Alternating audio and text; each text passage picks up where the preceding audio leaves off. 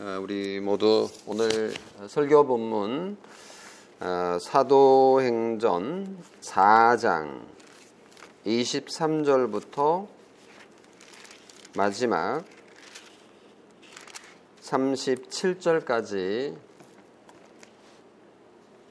우리 한 목소리로 읽어 가도록 하겠습니다. 사도행전 4장 23절부터 읽습니다. 사도들이 노임에 그 동료에게 가서 제사장들과 장로들의 말을 다 알리니 그들이 듣고 한 마음으로 하나님께 소리를 높여 이르되 대주제여 천지와 바다와 그 가운데 만물을 지은이시요 또 주의 종 우리 조상 다윗의 입을 통하여 성령으로 말씀하시기를 어찌하여 열방이 분노하며 족속들이 허사를 경영하는고 세상의 군왕들이 나서며 관리들이 함께 모여 주와 그의 그리스도를 대적하도다 하시니로소이다. 과연 헤롯과 본디오 빌라도는 이방인과 이스라엘 백성과 합세하여 하나님께 기름 부으신 거룩한 종 예수를 거슬러 하나님의 권능과 뜻대로 이루려고 예정하신 그것을 행하려고 이 성에 모였나이다. 주여 이제도 그들의 위협함을 굽어 보시옵고 또 종들로 하여금 담대히 하나님의 말씀을 전하게 하여 주시오며 손을 내밀어 병을 낫게 하시옵고 표적과 기사가 거룩한 종 예수의 이름으로 이루어지게 하옵소서 하더라. 빌기를 다음에 모인 곳이 진동하더니 무리가 다 성령이 충만하여 담대히 하나님의 말씀을 전하니라. 믿는 무리가 한 마음과 한 뜻이 되어 모든 물건을 서로 통용하고 자기 재물을 조금이라도 자기 것이라 하는 이가 하나도 없더라. 사도들이 큰 권능으로 주 예수의 부활을 증언하니 무리가 큰 은혜를 받아 그 중에 가난한 사람이 없으니 이는 밭과 집 있는 자는 팔아 그 판 것의 값을 가져다가 사도들의 발 앞에 두매 그들이 각 사람의 필요를 따라 나누어 줌이라. 구브로에서 난 레위족 사람이 있으니 이름은 요셉이라 사도들이 일컬어 바나바라 번역하며 위로의 아들이라 하니 그가 밭이 있음에 팔아 그 값을 가지고 사도들의 발 앞에 두니라. 오늘 말씀의 제목은 큰 은혜를 받으면 생기는 일. 어, 대지는 첫 번째는 어, 예배, 두 번째는 태도, 어, 그리고 세 번째는 행동 이렇게 나눠서 오늘 설교 말씀을 전하도록 하겠습니다. 아, 베드로와 요한이 예루살렘 사내들인 공의의 재판을 받고 풀려나게 됐습니다. 하룻밤 어, 옥에 구금되어 있었죠. 그리고는 베드로와 요한은 바로 교회 동료에게 23절에 보면 동료에게 갔다 이렇게 말합니다. 동료라는 것은 어, 같은 교회 성도들에게 갔다 이렇게 표현하시 그, 보시면 됩니다. 어, 그 전날 그리고 밤에 있었던 그 모든 일들을 낱낱이 예, 교인들에게 보고를 했습니다. 그 얘기를 들은 예루살렘 교회 신자들의 마음은 어땠을까? 우리가 한번 상상해 볼 수 있습니다. 박해하는 종교 지도자들이 얼마나 미웠을까요? 어, 사악한 이 종교 지도, 지도, 지도자들을 비난하고 또 어떻게 제거할 방법을 의논하는 것이 뭐 당연할 텐데 그들은 어떤 행동을 취했을까요? 그들은 종교 지도자들의 전도와 설교 금지 명령에 그냥 복종하자. 아, 우리를 죽일지도 모르니 잠시 어, 후퇴하자라고 어, 굴복을 했을까요? 놀랍게도 어, 예루살렘 교회 성도들은요 정말 예상치 못한 반응을 보이고 있습니다. 가만히 보세요. 그들은 한 마음으로 하나님께 소리를 높여 기도하고 찬양하고 말씀을 선포하게 해달라고 요청하고 있습니다. 24절에서 30절 말씀, 이건 너무너무 유명하기 때문에 제가 한 번 더 읽어 봐야 될 것 같아요. 대주제여, 천지와 바다와 그 가운데 만물을 지으신 이시오. 또 주의 종 우리 조상 다윗의 입을 통하여 성령으로 말씀하시기를 어찌하여 열방이 분노하며 족속들이 허사를 경영하는고 세상의 군왕들이 나서며 관리들이 함께 모여 주와 그의 그리스도를 대적하도다 하신 이로소이다. 과연 헤롯과 빌라도 본디오 빌라도는 이방인과 이스라엘 백성과 합세하여 하나님께 기름 부으신 거룩한 종 예수를 거슬러 하나님의 권능과 뜻대로 이루려고 예정하신 그것을 행하려고 이 성에 모였나이다. 주여 이제도 그들의 위협함을 굽어 보시옵고 또 종들로 하여금 담대히 하나님의 말씀을 전하게 하여 주시오며 손을 내밀어 병을 낫게 하시옵고 표적과 기사가 거룩한 종 예수의 이름으로 이루어지게 하옵소서. 교회 성장과 핍박이 동시에 일어나고 있었던 이 예루살렘 교회의 성도들이 했던 가장 최초의 일은 하나님 앞에 나가는 거였습니다. 하나님 앞에 나아가서 예배하는 것을 가장 최우선으로 행했다는 사실을 발견할 수 있습니다. 여러 어려움 가운데 해결해야 할 것들이 당면에 있지만 조급하겠지만 신자는 언제나 하늘에 계신 아버지 하나님을 믿고 의지하며 그분에게 나아가 그분과 일을 해결하기 위하여 애써야 한다는 것을 보여주는 모습입니다. 우리 신자들도 땅에 발을 붙이고 살기 때문에 하나님 나라의 백성이지만 하늘에 사는 게 아니라 이 지구에, 이 나라에, 이 사회 가운데 살고 있기 때문에 어, 세상의 정치, 경제, 사회, 문화 이런 영향을 받지 않을 수 없습니다. 그래서 우리도 어, 코로나19의 영향 속에 있고 우리 가운데서도 코로나19에 걸리는 사람도 있지요. 어, 또 병에 걸리기도 하고 어려움을 당하기도 합니다. 지금 사도들은 사내들인 공의회로부터 복음 전파 금지 명령을 받았잖아요. 만약에 이걸 어기면 사형을 당할 수도 있습니다. 그것을 무시할 수 없기 때문에 하나님 앞에 먼저 나아간 것이죠. 마치 히스기야 왕이 바빌론 군대의 예루살렘 공격 앞에서 그 상황을 가지고 예루살렘이 포위된 상황에서 하나님 앞에 나아가 기도했던 것처럼 하나님 앞에 나아가 기도하고 찬송하고 예배하는 거가 얼마나 중요한 일인지를 알 수가 있습니다. 자, 그들이 예루살렘 교인들이 나가서 하나님을 뭐라고 불렀습니까? 이렇게 부르는 일은 부르는 일은 드문데요. 대주제여라고 불렀습니다. 대주제여. 그러니까 하나님을 그냥 주님이라고 부르든지 여호와라고 부르든지 뭐 그렇게 하는 일이 있지만 대주제여라고 하는 단어는 여기에서 아주 특이합니다. 왜냐하면 이 대주제라는 말은 로마 황제에게나 붙이는 단어이거든요. 절대 군주, 절대군주, 절대적인 영향력을 가진 권위자에게만 붙이는 단어가 바로 대주제여라는 명칭, 호칭입니다. 하나님이 그들의 진정한 왕이라는 거죠.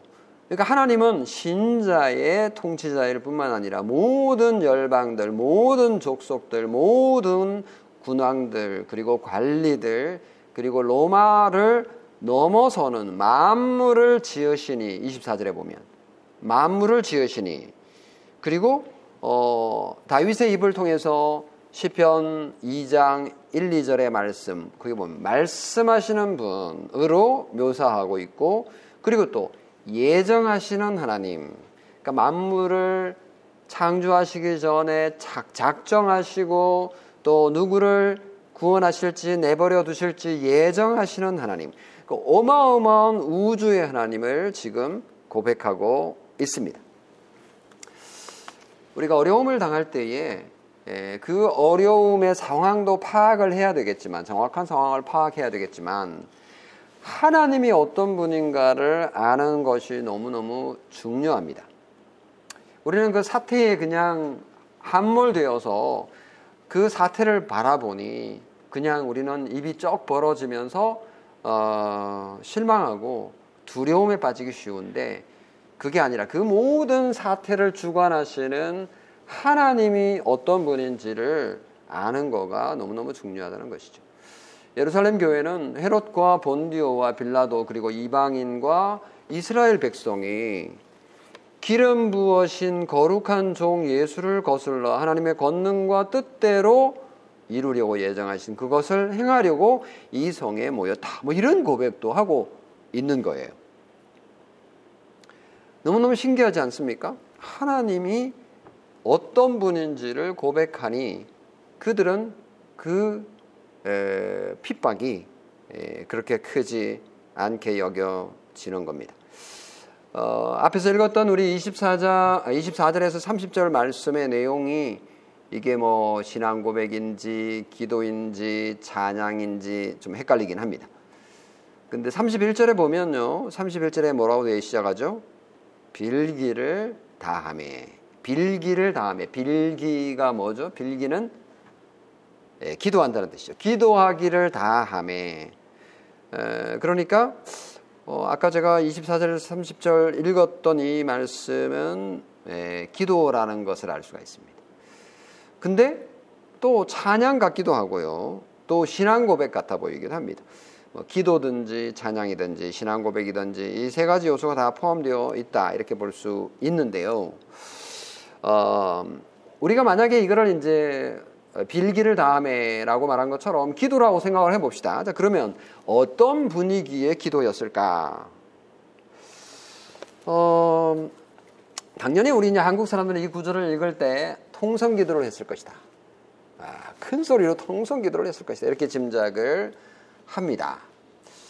어, 왜냐하면 분위기가 지금 뭐 무르익어 있고 또 성령으로 충만해 있기 때문에 성령으로 충만한 기도는 당연히 이제 통성 기도다. 막 큰 소리로 몸을 움직이면서 어, 소리치면서 기도하는 것이라고 생각을 합니다만은 어, 과연 예루살렘 교회 성도들이 지금 기도를 한이 이 상황이 통성 기도였을까? 어, 대부분의 주석가들은 통성 기도라고 보지 않습니다. 어, 유대인의 기도에는 통성 기도라는 거가 없습니다. 유대인들은 기도할 때 아주 질서 있게 예, 한 사람 한 사람 이렇게 기도를 합니다. 뭐 혼자 할 때는 중얼중얼중얼 이렇게 할 수도 있지만 함께 모여서 기도할 때는 돌아가면서 소리 내어서 기도를 하는 것이 특징입니다. 어, 더군다나 24절에 보면요. 그들이 듣고 한 마음으로 하나님께 소리를 높여 이렇게 표현하니까 이게 통성 기도 아니냐. 소리를 높여 기도했잖아. 라고 이제 하니까 우리는 당연히 통성 기도라고 생각을 합니다. 많은 통성 기도 또는 합심 기도 뭐 이렇게 생각을 하는 거죠. 근데 에, 여기에 보면 그들이 한 마음으로 소리를 높여라고 했을 때 뭐 소리를 높인 거는 맞는데 큰 소리로 한 건 맞는데 이 소리가 많은 합심 기도의 소리냐 아니면 한 사람씩 돌아가면서 한 기도냐라고 볼 때 이 소리가 그러면 복수 형태냐 단수 형태냐라는 것을 따져보면 알 수가 있는데 이, 이 단어가 예, 한글에는 복수로 나타나 있지, 않습니다. 근데 복수도 단수로 표현하고 단수도 복수를 표현하는 경우는 없는데 예, 이건 복수가 아니고 단수 형태입니다. 어, 그래서 소리는 하나였던 거죠. 한 마음으로 기도하지만 한 목소리로 목소리는 컸다 이렇게 볼 수 있겠습니다. 그러니까 한 사람씩 돌아가면서 질서 있게 기도한 것이죠. 우리는 당연히 그냥 어, 합심 기도를 했을 것이다 이렇게 상상을 합니다만은 어, 질서 있는 어, 큰 소리로 한 한 사람 한 사람의 기도였다라고 볼 수 있습니다. 그렇지만 한 마음이었다는 거죠. 그러니까 한 사람 기도하고 또 한 사람 기도하고 또 한 사람 기도했겠지만 또는 뭐 한 사람이 기도했을 수도 있고요. 그러나 한 뜻과 한 마음으로 기도했다. 이렇게 우리는 이해할 수 있습니다. 어쨌건 기도든지 말씀이든지 신앙 고백이든지 찬양이든지 한 마음이었다라는 건 분명하고요. 이것은 예배라 이렇게 해도 무방합니다. 아, 신자에게 어려움을 당했을 때 가장 큰 위로와 힘이 되는 게 뭘까요? 그것은 하나님이죠. 하나님이 가장 큰 위로가 되는데 신자가 하나님에게 할 수 있는 것은 이제 예배죠. 예배를 통해서 하나님을 만나고 하나님의 목소리를 듣고 또 하나님께 호소하고 말씀드리고 신앙 고백하고 하나님으로부터 배우고 명령을 듣는 교훈을 받는 그 시간이 바로 예배지 않습니까? 그래서 어, 성도 여러분 예배가 얼마나 소중한지 오늘 어, 이것을 통해서 배우게 됩니다. 특별히 큰 은혜를 받은 성도는 모이기를 힘써, 힘써야 되고 모이기를 패하는 사람들의 에, 그런 습관을 절대로 따르면 안 됩니다. 예배를 소홀히 하는 것은 말세의 징조라고 분명히 말했던 것을 알 수 있고요. 코로나19 확산으로 인해서 많은 사람들이 교회를 떠나거나 어, 교회 예배에 참여하지 않는 경우들이 있어서 참으로 안타까운 어, 상황입니다. 이럴 때일수록 우리가 더욱더 어, 예배를 소중히 여기고 간절한 한 마음으로 예배에 참석하시어서 하나님의 은혜를 누리시는 또 하나님의 백성으로서의 모습을 스스로 하나님 앞에 확신하고 또 확인하는 시간을 가지시기를 바랍니다. 네, 첫 번째가 예배였고요. 그러니까 큰 은혜를 받은 사람에게 나타나는 일, 예배한다. 두 번째는 태도입니다. 태도. 그 은혜 받은 사람은 어떤 태도를 보이게 되느냐라는 건데요. 자, 예루살렘 교회 성도들이 대적자들 또는 핍박자들에게 대한 자세를 주목하게 됩니다. 사도들은 40세가 넘는 장애인을 고쳐주고 복음을 전한 것 때문에 옥에 갇혀 구금당하고 심지어 설교 금지, 전도 금지 명령을 지금 받은 상황입니다.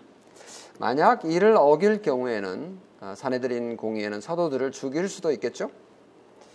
사내들인의 사악한 모습은 나중에 이제 드러나게 되는데 사도행전 5장 53절에 보면 그들이 사도들을 없이 하 려고 할세.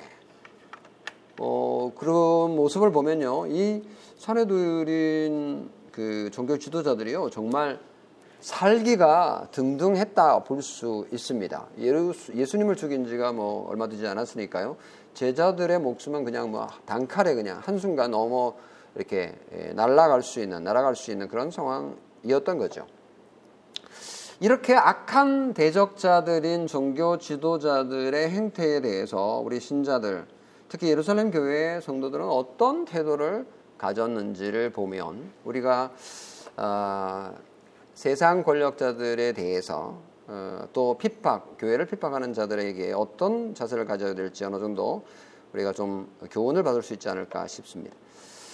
어, 역사를 살펴보면 그 교회가 국가를 대항해서 싸웠던 적이 있고요. 또 국가가 교회를 이렇게 뭐 좌지우지하면서 어, 감내나라 뭐 이렇게 간섭하고 저렇게 간섭하는 경우들이 있어 왔거든요. 그래서 교회와 정치 세력화하고 정부와 힘 겨루기를 했던 적이 한두 번이 아닙니다. 중세 1천년의 역사가 그랬는데요. 교회가 세속 정부의 통치자들을 쥐락펴락하기도 했던 적이 있고요. 반대로 국가가 교회의 영적인 영역을 침범해서 어, 통치 수단으로 이용하려고 했던 적이 있습니다.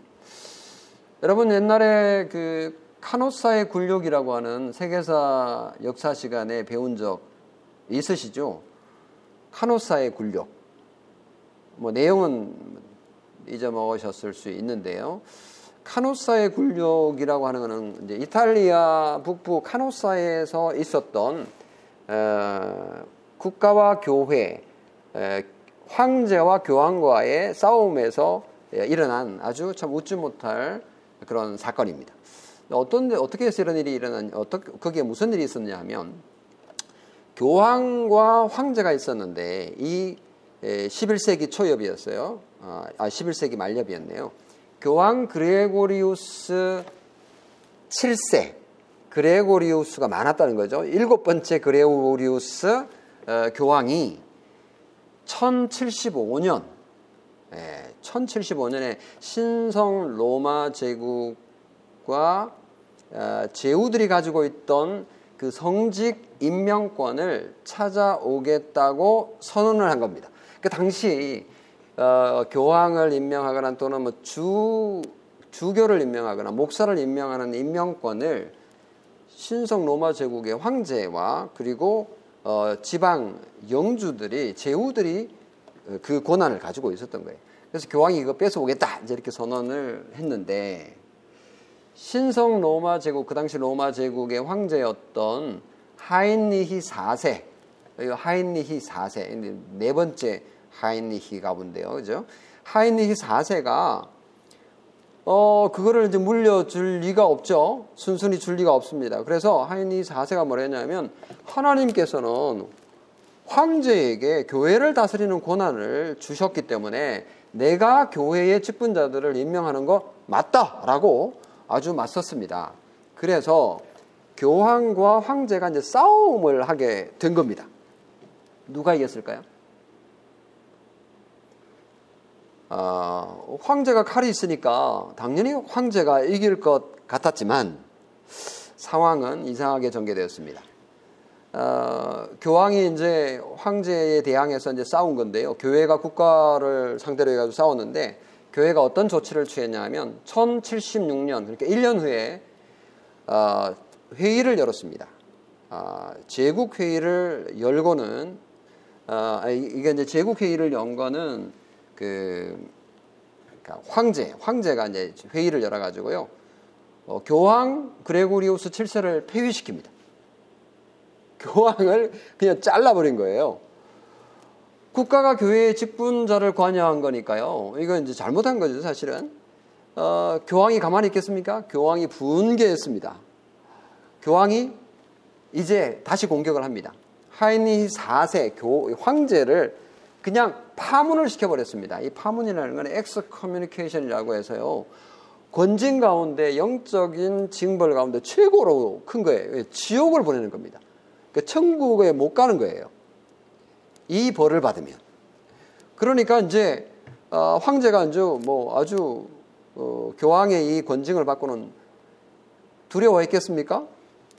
에, 두려워하지 않죠. 이 어, 황제가 신앙이 없으니까 뭐 그렇게 지옥 내가 지옥 간다고 천만의 말씀. 네가 지옥 보낸다고 내가 지옥 가? 아, 나는 굴복하지 않을 거야. 오 그랬는데 황제는 뭐 자기 자신만만했는데 문제는 주변 사람들이 신하들이 황제의 명령에 순종하지 않는 겁니다. 왜냐하면 교황이 황제를 지옥으로 보냈는데 황제의 말을 듣는 게 아니라 교황의 말을 듣는 겁니다. 그러니까 영주들도 이 황제에게 순종하지 않고 불복종하는 상황이 벌어지게 된 겁니다. 그러니까 누가 유리해요? 네, 교황에게 이제 사태가 유리하게 돌아갔던 겁니다. 교황이 1077년에 아우구스 부르프 종교회의를 열어가지고요, 황제를 추방하기로 결정을 또 내립니다. 아, 이쯤 되니까 이제 어떻게 되겠습니까? 이 황제 하인리히 4세는 어떻게 했어요? 항복. 항복할 수밖에 없었습니다. 황제는 교황을 찾아와 이제 용서를 구하기로 했습니다. 어, 황제가 사는 곳은 저기 그 독일 지역이었기 때문에 이 독일에서 스위스로 넘어올라 그러면 높은 알프스 산맥을 넘어야 됩니다. 그 알프스 산에 눈도 많이 쌓여 있고 겨울이었는데 너무너무 춥습니다. 그래도 그 알프스 산을 넘어서 이탈리아로 와서 어, 교황에게 무릎을 꿇고 회개하면서 용서를 구했는데 교황은 이 황제가 진짜로 회개하는지 시험을 해보고 싶었습니다. 그래서 당장에 용서를 해주지 않고 그냥 성 밖에다가 내버려 뒀습니다. 3일 동안이나 3일 동안이나 이 카노사의 궁궐 밖에다가 이 황제를 내버려 둔 거예요. 그래서 이 황제는 하이니히 4세는 3일 동안이나 눈보라치는 성 밖에서 추운 옷도 두꺼운 옷을 뭐 오리틀 잠바가 있었던 것도 아니고 아주 얇은 옷을 입고 벌벌 떨면서 교황에게 용서를 빌었습니다. 엄청난 굴욕이었죠. 이것도 교회의 지도자였던 교황이 할 일이 아니죠. 어떻게 한 국가의 왕을 그렇게 어? 치욕적으로 어, 모욕을 줄 수 있습니까? 이게 바로 카누사의 굴욕이라고 하는 역사적인 사건입니다. 국가와 교회가 힘겨루기를 했던 아주 좋지 못했던 역사였던 것이죠. 교황과 황제, 교회의 최고, 교황, 그리고 국가 그 신성 로마 제국의 최고인 황제, 교회와 국가가 힘겨루기를 했던 이거가 중세 교회를 영적으로 파괴하는 가장 큰 원인 중의 하나였다는 사실을 우리는 기억해야 됩니다. 과연 교회가 국가와 힘겨루기를 하는 것이 옳았을까요? 교회의 무기는 힘이 아닙니다. 교회의 무기는 한 가지밖에 없어요. 뭐죠? 교회의 무기는 말씀밖에 없습니다. 말씀. 말씀이 무기입니다. 그런데 교황은 어떻게 했습니까? 황제를 힘으로 그냥 눌렀고 아주 창피를 준 것이죠. 물론 황제도 잘못했어요. 그러니까 둘다 잘못을 한 거죠. 예루살렘 교회는 어떻게 했습니까? 이 종교 지도자들, 이 설교를 못하게 하고 복음을 못 전하게 하는 이 종교자들을 어떻게 해야 될까요? 맛 좀 보여줘야 될까요? 예루살렘 교회는 예루살렘 종교 지도자들을 낮춰보며 깔보거나 대항하지 않았습니다. 그런 모습을 전혀 발견할 수 없습니다. 예루살렘 교회는 힘겨루기를 해서 이길 마음이 전혀 없는 것처럼 보입니다. 저것들이 하나님을 뭘로 보고 우리를 알로 보고 건드려? 맛 좀 보여줄까? 뭐 사도들고 사도들은 능력도 있으니까요. 뭐 기적을 행할 수도 있으니까. 저 종교 지도자를 단칼에 그냥 한 번에 날려버릴 수도 있을 거 아니에요? 그런데 그런 자세가 전혀 보이지 않습니다. 예수님과 제자들이 예루살렘으로 올라갈 때 사마리아 마을을 통과해서 지나가려고 했었던 적이 있습니다. 그런데 예수님이 있었던 그 어, 여행, 그러니까 제자들과 함께 올라가는 그 여행을 어, 사마리아 사람들이 가로막아서 올라가지 말라고 거절을 했습니다. 사마리아 사람들하고 이스라엘 유대인들이 사이가 안 좋았잖아요. 뭐 어떤 때는 지나간 적도 있지요. 그런데 그날은 안 된다라고 거절을 한 거예요. 이때 예수님의 제자였던 야고보와 요한이 어떤 반응을 보였는지 여러분 기억하십니까? 예수님께서 예수님께 뭐라고 말했냐면 주여 우리가 불을 명하여 하늘로부터 내려 저들을 멸하라 하기를 원하시나이까? 와 제자들이 지금 예수님 믿고는 그냥 하늘에서 불을 내려가지고 저 불 태워버리자. 다 그냥 죽여버립시다 라고 어, 말을 했을 때 예수님께서 뭐라 그랬죠? 아 제자들을 꾸짖으셨습니다. 제자들을 꾸짖었죠. 왜요? 그것은 그런 자세는 옳지 않기 때문인 거죠.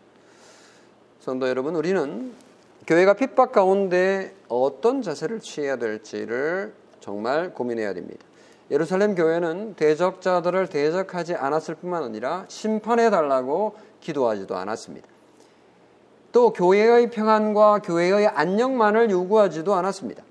단지 하나님 앞에 전능하신 하나님 앞에 이런 사실이 있으니 하나님 한번 보살펴 살펴 주세요. 이게 지금 어떻게 진행되고 있는지 하나님 보살펴 주세요라고 하는 보고 정도, 요런 호소 정도는 했습니다만은 그들을 대적하는 그런 무모한 일을 하지는 않았습니다. 그리고 29절 정확하게 주여 이제도 그들의 위협함을 굽어 보시옵소서. 현실 파악, 현실 파악은 하고 있는 거죠. 그들을 위협하는 건 뭡니까? 뭐 죽일 수도 있다라는 그런 위협이라고 할 수 있겠죠. 근데 이런 상황을 하나님 아시고 계시지요? 보고 드립니다. 뭐 이런 뜻입니다. 이렇게 좀 대담하게 또는 담대하게 또는 어쩌면 덤덤하게 에, 태도를 가질 수 있었던 것은 도대체 어디에서 오는 힘 때문일까요? 하나님에 대한 지식 때문입니다. 하나님이 어떤 분이냐라는 것은 그들은 분명하게 알고 있었던 거죠. 예루살렘 교회는 어, 예루살렘 종교 지도자들이 예수 그리스도를 죽였을 뿐만 아니라 지금 제자들을 위협하는 현상, 이 현상이 하나님의 놀라운 작정과 예정의 차원에서 일어나고 있는 하나님의 섭리다라는 것을 그들은 깨닫고 있는 겁니다. 그러니까 하나님에 대한 이 놀라운 지식이 그들로 하여금 엄청난 넓은 마음을 가지게 했던 것인 거죠. 28절 말씀을 한번 보세요.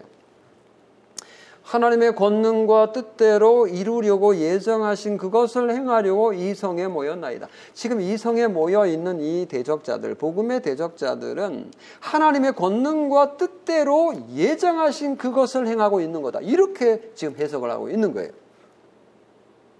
심지어 교회를 핍박하고 위협하고 있는 것까지도 하나님의 작전과 예정 가운데 있다라고 보니까 하나님의 섭리 가운데 있다라고 보니까 그냥 당장 가서 어? 불을 내려서 저 종교 지도자들을 그냥 다 없애버리면 된다라고 판단하지 않아도 되는 거죠. 그것은 나중에 최종 심판 때 하나님께서 하실 일 맞아요. 물론 또 지금 이 시대에도 그 일을 하나님은 하실 뿐이지만 그것은 하나님의 뜻 가운데 일어날 것이니 우리가 나가서 지금 해야 될 일은 그 일이 아니다라는 것을 분명하게 알고 있는 것입니다. 그러면 교회가 해야 될 일은 뭐냐? 교회가 가진 무기는 뭐냐? 그게 뭐죠? 29절 말씀입니다. 29절. 종들로 하여금 담대히 하나님의 말씀을 전하는 것. 종들로 하여금 담대히 하나님의 말씀을 전하게 해달라. 이 말씀이야말로 성령의 검으로서 무기 역할을 한다는 거죠. 교회가 해야 될 일은 이 하나님의 말씀을 보존하고 하나님의 말씀을 전하는 일, 그 일을 열심히 하는 것이지 사사건건 대항하며 싸워야 하는 것이 아니다라는 교훈을 우리가 여기서 얻어낼 수 있습니다. 하나님의 말씀을 선포하는 것, 그것이야말로 교회가 가장 해야 할 중요한 것입니다. 교회의 핵심 역할, 말씀을 보존하고 진리의 복음을 전하는 것. 이것입니다. 그리고 두 번째 이제 예루살렘 교회가 어, 요청했던 기도가 있는데 그건 표적과 기사입니다. 30절에 보면 손을 내밀어 병을 낫게 하시옵고 표적과 기사가 거룩한 종 예수의 이름으로 이루어지게 하옵소서라고 기도했습니다. 기적과 표적은 언제나 말씀을 확증한다는 측면에서 굉장히 중요하죠. 기적과 표적이 말씀과 분리되면 문제가 발생하기도 하죠. 그 표적과 기적이 복음과 무관하게 움직이면 유익이 되기보다는 오히려 독이 되기 쉽습니다. 아, 표적과 기적을 요즘 이제 현대인들은 기적을 잘 믿지 않잖아요. 어, 이것도 문제입니다. 요즘 현대인들은 뭐 기적보다는 자연의 법칙 그리고 과학적 지식으로 그냥 만족합니다. 뭐 그것만 있으면 되지. 뭐 기적은 아이고 뭐 그걸 어떻게 믿어?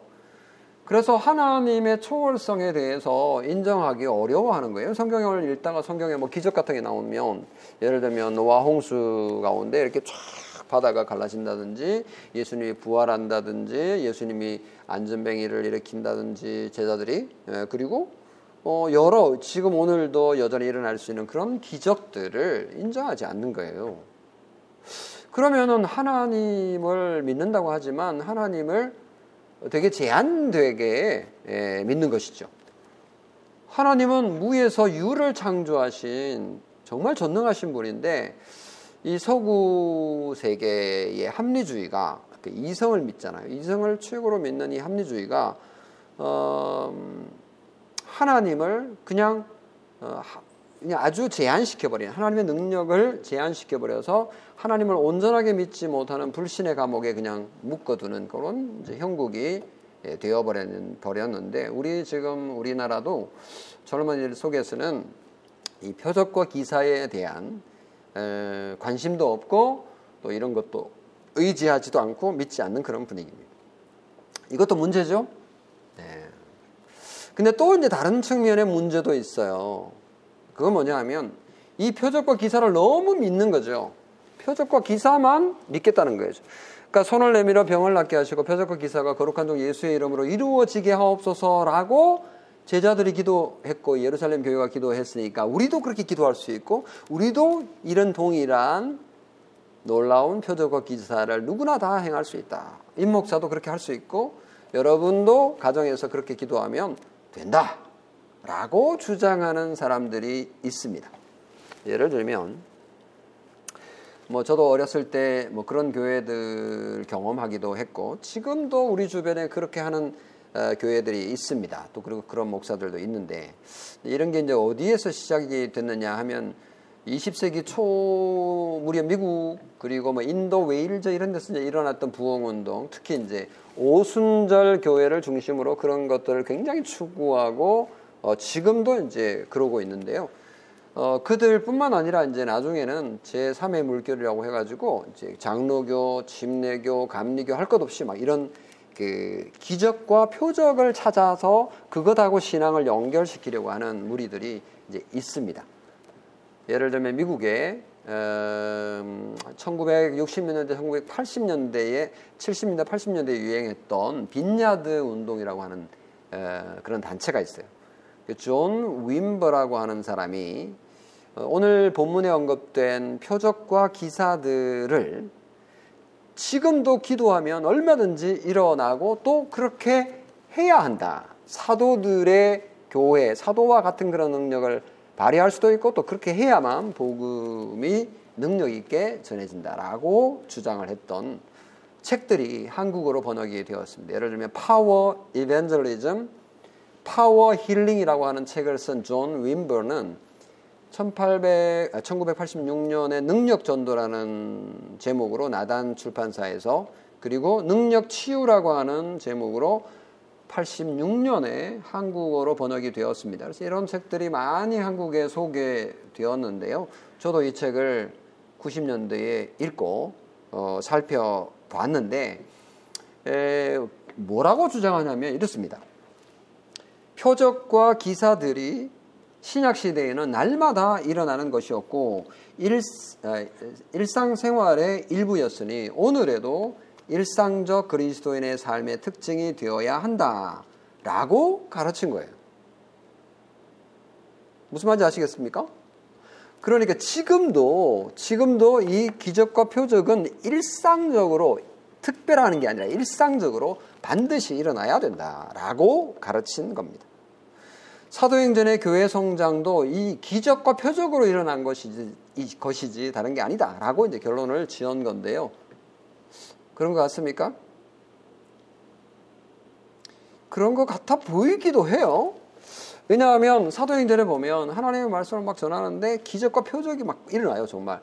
그러니까 그런 분위기를 타고 3천 명, 5천 명의 회심자들이 예, 생겨나게 된 것이다라고 말하는 것처럼 보입니다.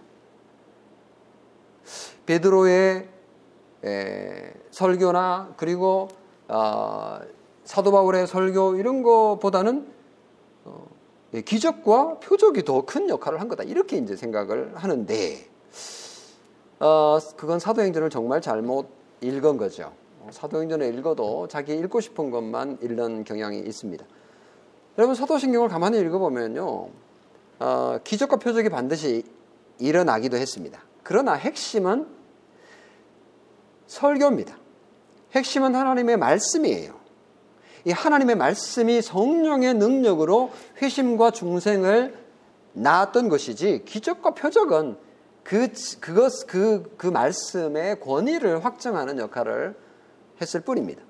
그러니까 기적과 표적이 역할을 하긴 했지만 그것은 어, 교회가 초기에 초대교회 때 세워질 때에 아주 특별하게 예외적으로 일어났던 것이다. 예를 들면 오순절 성령 강림 사건 때 있었던 그 놀라운 온 세계 세계 언어로 말을 했던 방언이 터졌던 그런 사건을 예를 들어 보면 어, 그렇고 또 앉은뱅이가 일어난 사건도 마찬가지입니다.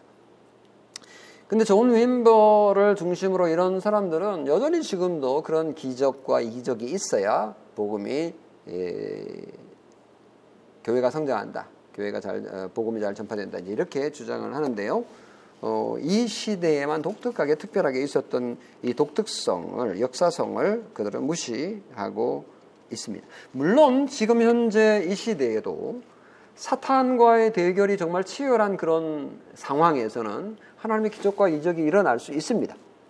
그리고 선교가 처음 시작되는 그런 어, 지역이나 나라에서는 지금도 그런 기적들이 일어나고 표적들이 일어나기도 합니다. 우리나라에도 그런 상황들이 우리 선교 초기에 있었죠. 그러나 그게 늘 지속되어야 된다. 일상적으로 일어나야 된다. 그건 아니라고요. 그게 성경에서 말하는 핵심이 아니라고요.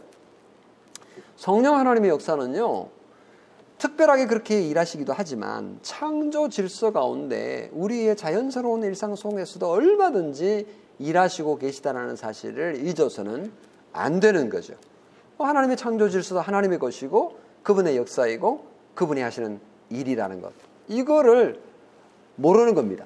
그래서 특별하게 어떤 역사가 일어나야 기적이 일어나야만 하나님의 일이라고 성령님의 일이라고 이렇게 생각을 하니까 이건 정말 이원론적인 잘못된 어, 적용 이고 그리고 성경 읽기였던 거죠. 자, 이제 예루살렘 교회가 이제 기도를 하니까 아주 특별한 현상이 있었어요. 31절에 모인 곳이 진동하더니 무리가 다 성령이 충만하여 담대히 하나님의 말씀을 전했다. 그러니까 지진 같은 초자연적인 현상이 일어난 것 같아요. 정말 이 시대에 있었던 놀라운 사건입니다. 성령 충만한 에, 성령 충만함이 하나님께서 함께한다라는 게 이제 에, 실제로 어, 모인 곳이 진동함으로 지진 같은 게 일어남으로 이제 확정된 거죠. 어, 그래서 이제 늘 성령 충만은 말씀 충만으로 이게 확정이 되는데 보여지는데요. 에, 그들은 성령이 충만하니까 말씀을 담대히 에, 전하더라 이렇게 말을 하고 있잖아요. 그래서 말씀 충만이 없는 성령 충만은 다 가짜입니다.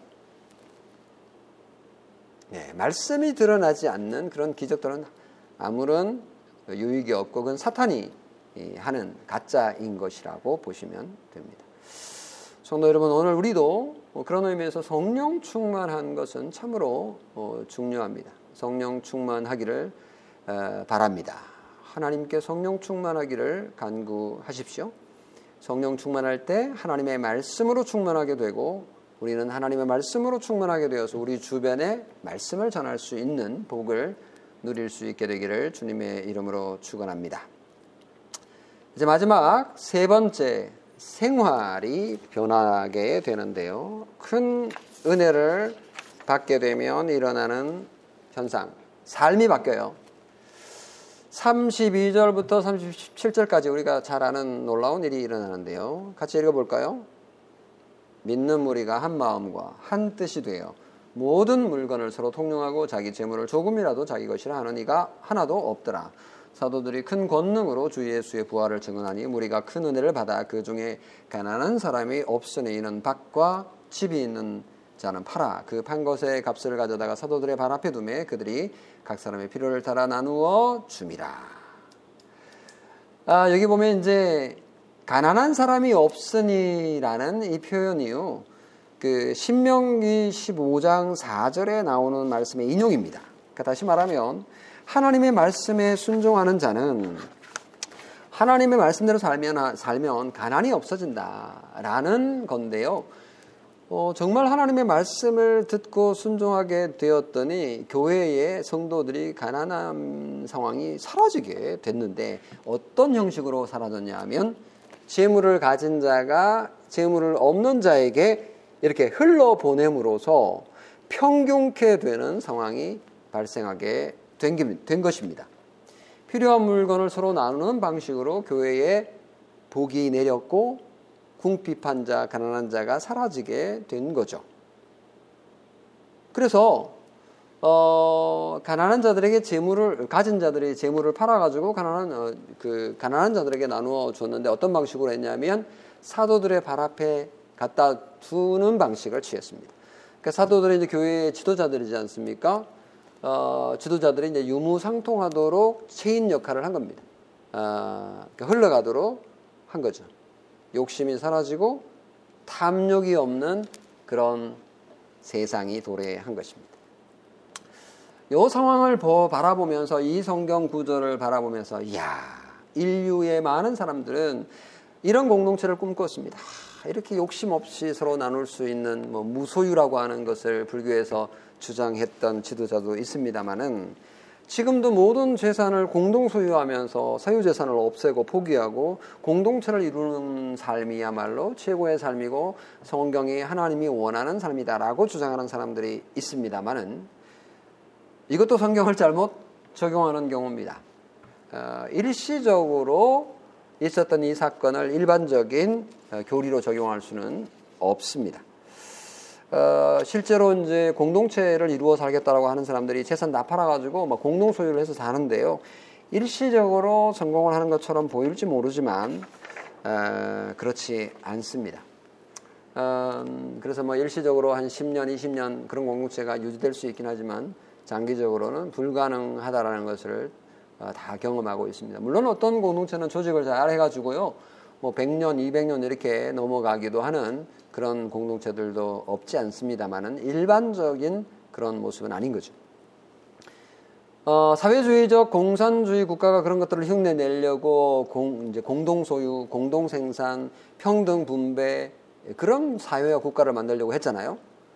뭐 이거를 이제 어디서 가져왔냐면 바로 이 성경에서 가지고 와가지고 이렇게 우리는 그런 사회를 만들 수 있다, 파라다이스를 만들 수 있다 이렇게 주장을 했는데요. 결정적인 문제는 그들이 그런 사회를 만들기 위해서 에, 자발적인 것이 아닌 강제에 의해서 했기 때문에 이건 성경의 모습과는 전혀 관계 없는 것이었고 실패할 수밖에 없는 것이었죠. 그래서 150년 역사를 가진 공산주의는 실패했고 또 지금도 실패하고 있고 또 앞으로도 실패할 겁니다. 말씀을 정리하겠습니다. 오늘 읽은 유무상통하는 이 예루살렘 교회의 모습과 또 기적과 표적은 모든 교회가 따라야 할 모범은 아닙니다. 이것은 구원 역사 가운데 일어난 아주 독특한 반복될 수 없는 이례적인 사건이라고 보시면 됩니다. 사도들이 큰 권능으로 주 예수의 부활을 증언하니 무리가 큰 은혜를 받게 되자 나타난 결과였던 겁니다. 다시 말하면 아, 큰 은혜를 받으면 저런 비슷한 일이 가능하겠구나라고 하는 정도의 적용은 가능하다라는 뜻입니다. 반드시 그러해야 한다는 교리를 여기서 유추해서는 안 되는 거죠. 그러니까 사도행전 5장에 기록된 아나니아와 사피라 사건을 통해서 그게 아니라는 것을 다음 설교에서 확인할 수 있을 겁니다.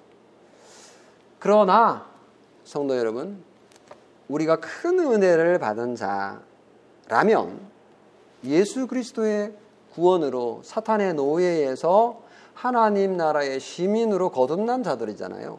우리는 1만 달란트 빚을 탕감받은 자들이잖아요. 이렇게 1만 달란트를 번 자들인 거죠. 그러니까 우리는 어마어마한 은혜를 받은 자들이기 때문에 하나님 나라의 시민이여 동시에 하늘 나라의 백성으로서 물질의 노예가 될 수는 없는 거죠. 우리는 물질의 노예가 아니라 물질을 다스릴 줄 아는 하나님의 자녀로서 살아가야 되는 거죠. 그 신자는 그런 의미에서 물질에 대한 태도가 다를 수밖에 없습니다. 예수 안 믿는 사람처럼 그냥 뭐 10원, 20원, 100원에 그냥 목숨 거는 그런 사람이 될 수 없습니다. 되어서도 안 되고요. 성도 여러분, 여러분, 그런 의미에서 우리는 오늘 예루살렘 교회가 취한 은혜 받은 자로서의 모습을 보면서 우리도 그런 모습으로 살아야 됩니다.